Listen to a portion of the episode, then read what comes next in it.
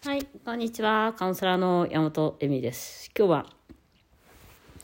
朝から働いてお腹ペコペコ。10時半。なんとイタリアはフライドポテトのお店は、なんかフライドポテトのお店があるんですけど、フライドポテトだけ売ってて、なんか上にやばいソースみたいな、あのチーズ風味のさ、やばいソースとかかかってるようなのがあって。それは12時以降じゃないと開かないそうです。なんかイタリアって、日本は違うのかもしれないけどなんかねピザのお店はピザのは夜食べるもので夜しか開かないとか あるんですよなんか多分ピザの窯の問題なのかなナポリとかに行くと多分昼もやってたりするんですけど窯を温めるには午後とか夜だから結構ピザって夜食べるもので昼食べるものではなかったりとかなんかやっぱ季節とか曜日とかがあって今はその時期だから食べれないみたいなことを言われたりするんですよ。なんかグラニータっていう皆さん知ってるかな？シチリアでなんかジェラートとなんていうの？ああいうソルベットっていうのかな？なんかあのの合いの子みたいなのがあるんですけどフルーツのあの。それも夏の何ヶ月しかやってませんみたいな。え？みたいな。日本だったらねソフトクリームとか名物ソフトクリームとかって一年中あるじゃんみたいな。シャーベットとアイスクリームのあいの子みたいなのがあるんですけど。なのでイタリアはちょっとそういうのはいまだに厳しいっていうかそれ以上は売れないんででもなんかペコペコ。ということで今日はあ今日はまあお母さんとかお父さんとかみたいにイナチャイルドの話でなりたくないってみんな思ってる方いっぱいいるじゃないですか。なのにお母さんみたいなことしちゃってますみたいなものをよく話しますよね。その無意識のうちにそれ以外選択がないからその、うん、結局親がやってくれた親がやってたことやっちゃいけないのにやっちゃっててなんか親みたいな人生を送ってますみたいなさ。男にお父さんに言いなりにやってペコペコしてるすごいそういうの親嫌だったんだけど自分もやっちゃってるとか。まあそれと反対にあのあるのが結構本当に超反面そのそういうお母さんとかお父さんってそういうことをしたくないんだけど子供のことを思ってやってるんだけどなんかやりすぎちゃったりとか、まあ、基本は心配性なんですよ。だから心配しすぎちゃっておあのインナーチャイルドの方の親っていい人なんだけど心配しすぎ干渉しすぎちゃってなんかうざいっていうなんかまああのアルバムとかも山とあってなんかそういうのをなんか重い。一人っ子だしとか、まあ、一人っ子じゃなくても3人いても2人いても同じなんですけど重いっていうなんか親はまあ人間的に悪い人とかじゃないんだけどなんかあなたのためを思って言ってんだよって言われて迷惑っていうタイプの親が、まあ、結構多い多いとは思うんですね。悪い人たちではないんだけどみたいな。その反面にまああのととてつもない親っていうのがやっぱいるんですよ。でその方たちっていうのはですねアルコール中毒とか、まあ、社会的に問題を起こすようなことをしてしまってしまっている親、うん、なんかそれはないでしょみたいなこと？とか嘘ついちゃうとか。まあちょっと私の人私も娘たちにそう思われてるのかもしれないけども常識的に考えてあれはやっちゃダメだよねみたいなことをやってるみたいな人たち。ででなんかもう本当にお金の無心とか普通の親ってさ子供にさ「大丈夫なの?」とか言ってお金を渡しちゃったりとかするじゃないですか40になっても50になっても渡しちゃってとかそういうのと逆ねいつもお金の無視をしてくるとかなんか嘘ばっかり？昨日実はあのなんか病気でとかさお金必要なのよねって言ってお金渡すとさ病気じゃなかったりとかなんかすごいだらしないって言えばだらしないしまあ、そういうことをいっぱい皆さんあのそのあ前もありましたね。なんかあのすっごいがめついお母さんとか。なんか金金金金みたいな人とか。あとなんかあのホテルに行ってプールがあったんですって。温水プールが。そしたらちょっと入りたくなっちゃったみたいな感じでいきなりなんかボディースーツみたいなのままあのプールに入って泳ぎ始めちゃったりとか。なんか水着な水着とかないんだけどなんかいきなりその半分下着みたいな姿で「なんか私泳ぎたいわ」とか言って泳ぎ始めちゃってもうすごい恥ずかしいしびっくりしたみたいなそのそういうお母さんとかもいました。あと嘘も多いねそういう人ね。なんかあの子供に帰ってきてほしいからストーカーみたいな本あの手紙を出してあのあのあのビビらせようと思ったんだけど娘はあのこれ絶対お母さんが書いた筆跡 だと思った。すごいでしょ？なんかストーカーのふり、男の子のストーカーのふりをして、あなたのことをいつも見つめておりますみたいなこと書いてあって、なんかそこの、なんか語尾だったか、私だったか、拙者だったか忘れたけど、なんかその言い方がもううちの母親しか言わないような言い方だったんですよね、みたいな。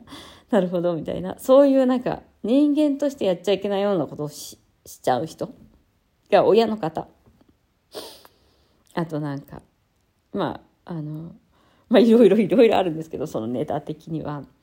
そのえ？そんななんかほらカラオケ行ってずっと歌う。ちょっとあのみんな弾いてるのにあのね？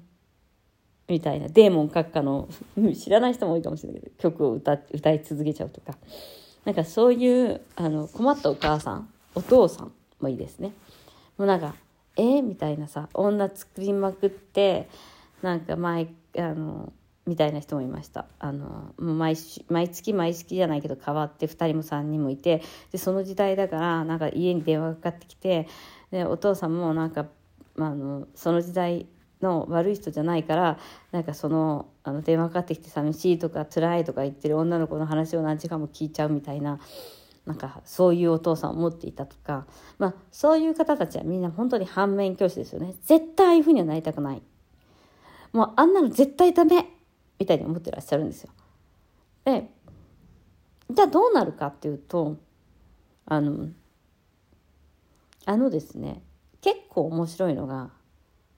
まあ、全く反対になりがちです。だから普通っていうなんか世の中的に後ろ指を刺されないようにやらなきゃいけないと。でその意識が普通の人より高いんです。こんなことしたら人に後ろ指刺されちゃうとかこんなこと甘えてやっちゃいけないとか嘘は絶対ついちゃいけないとかなんかまあそのいい人とかが多いんですけどだらしない人とかにはならないんですよ多くの人。どちらかといえばそれを絶対しないようにするんですね。でも問題はですねあのそこにはやっぱり自分その人たちっていうのはそのエゴでわがままでそういうことをしているんですけどわがままと自分のやりたいことみたいなが分かんなくなっちゃうんですだから自分のやりたいことをやるとお母さんみたいになっちゃうんでしょ？とかその本能のままに生きちゃうとお父さんみたいにしちゃうんでしょ？みたいな感じでですね。あのそういう本性とか本能とか自分がやりたいこととかを抑えがちになります。どちらかといえば。そのあの我が道を行く人ってやっぱ人の目とか気にしてないんですよ。成功してる人とか自分のやりたいことやってる人とか幸せな人って。あのでもそこにはですねお母さんのようにならないようにしなきゃっていうのはその人から見て変に思われたりとか人間として最低なことはしちゃいけないみたいな感じですね。その好き勝手をやると嫌われるとか人間失格みたいな感じのですねその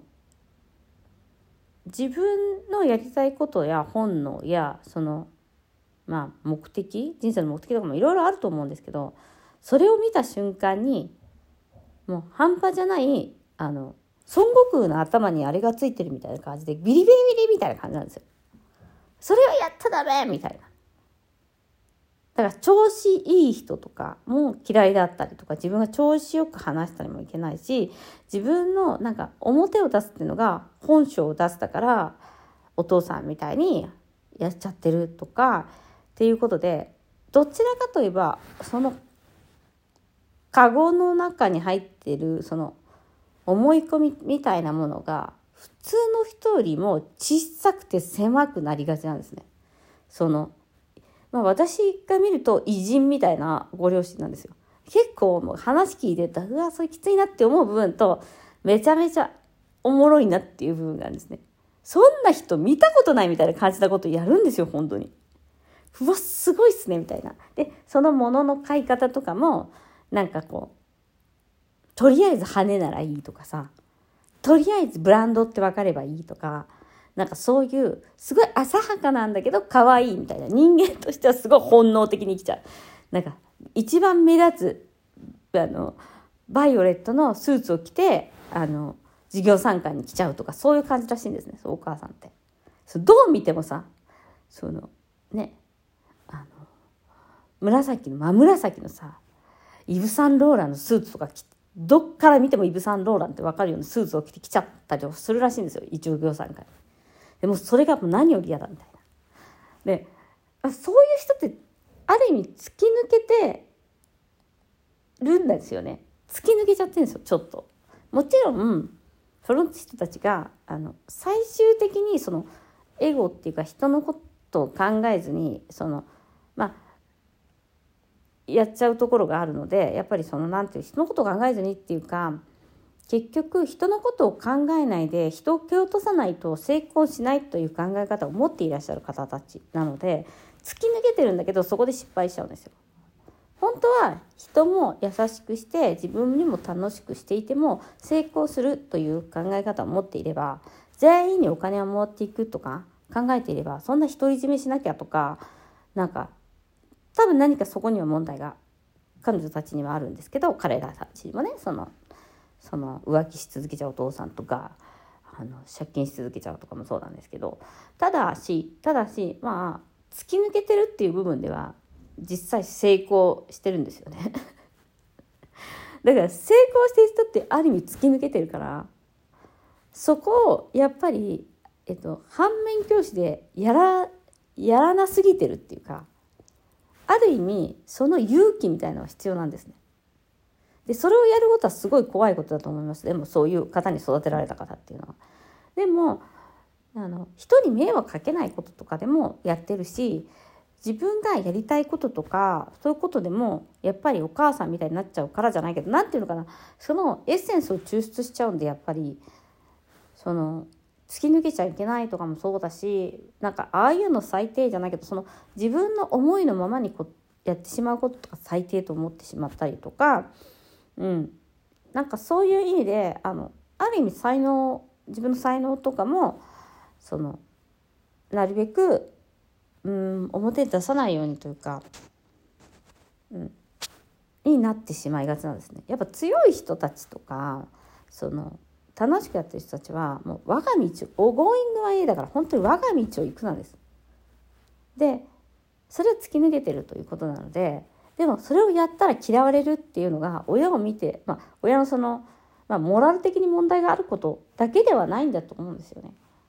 で全てにそれを当てはめていってしまうとやっぱり反面の本当に反面教師で檻の中に入りがちっていう人もいます。だからうちの娘とかがやっぱ私を見て育ってるから結構トラディショナルな考え方っていうか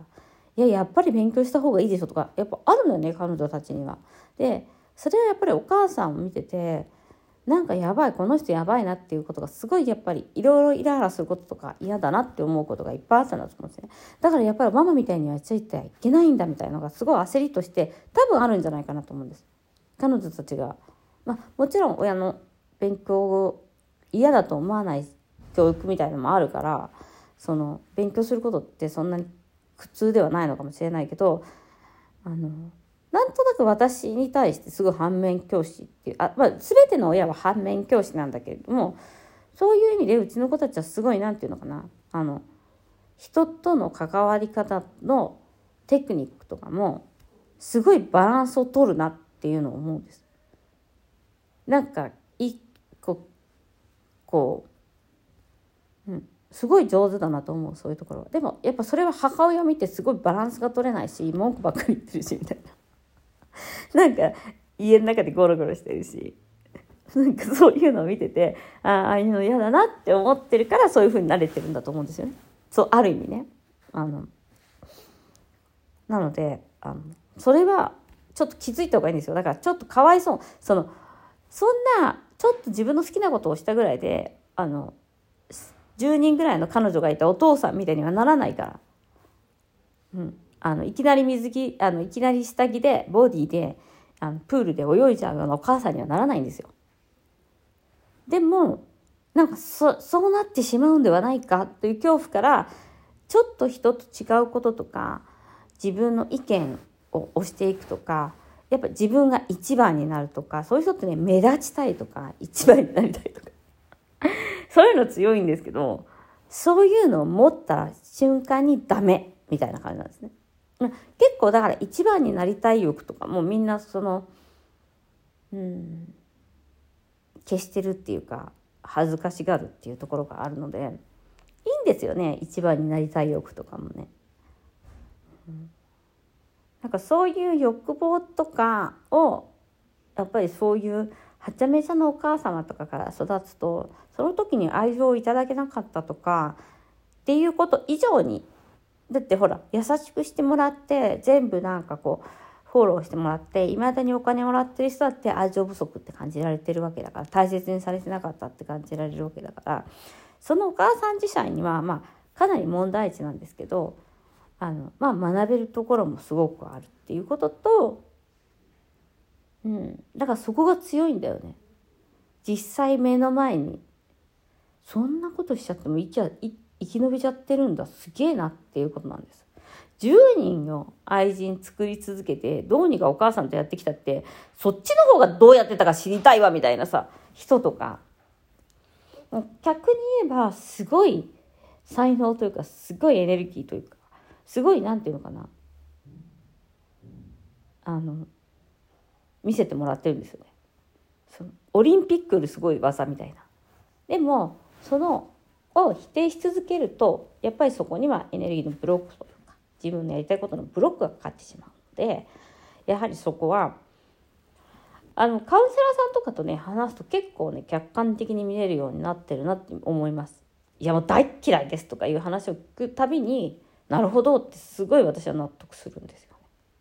なので人に話すとかもいいと思いますよ。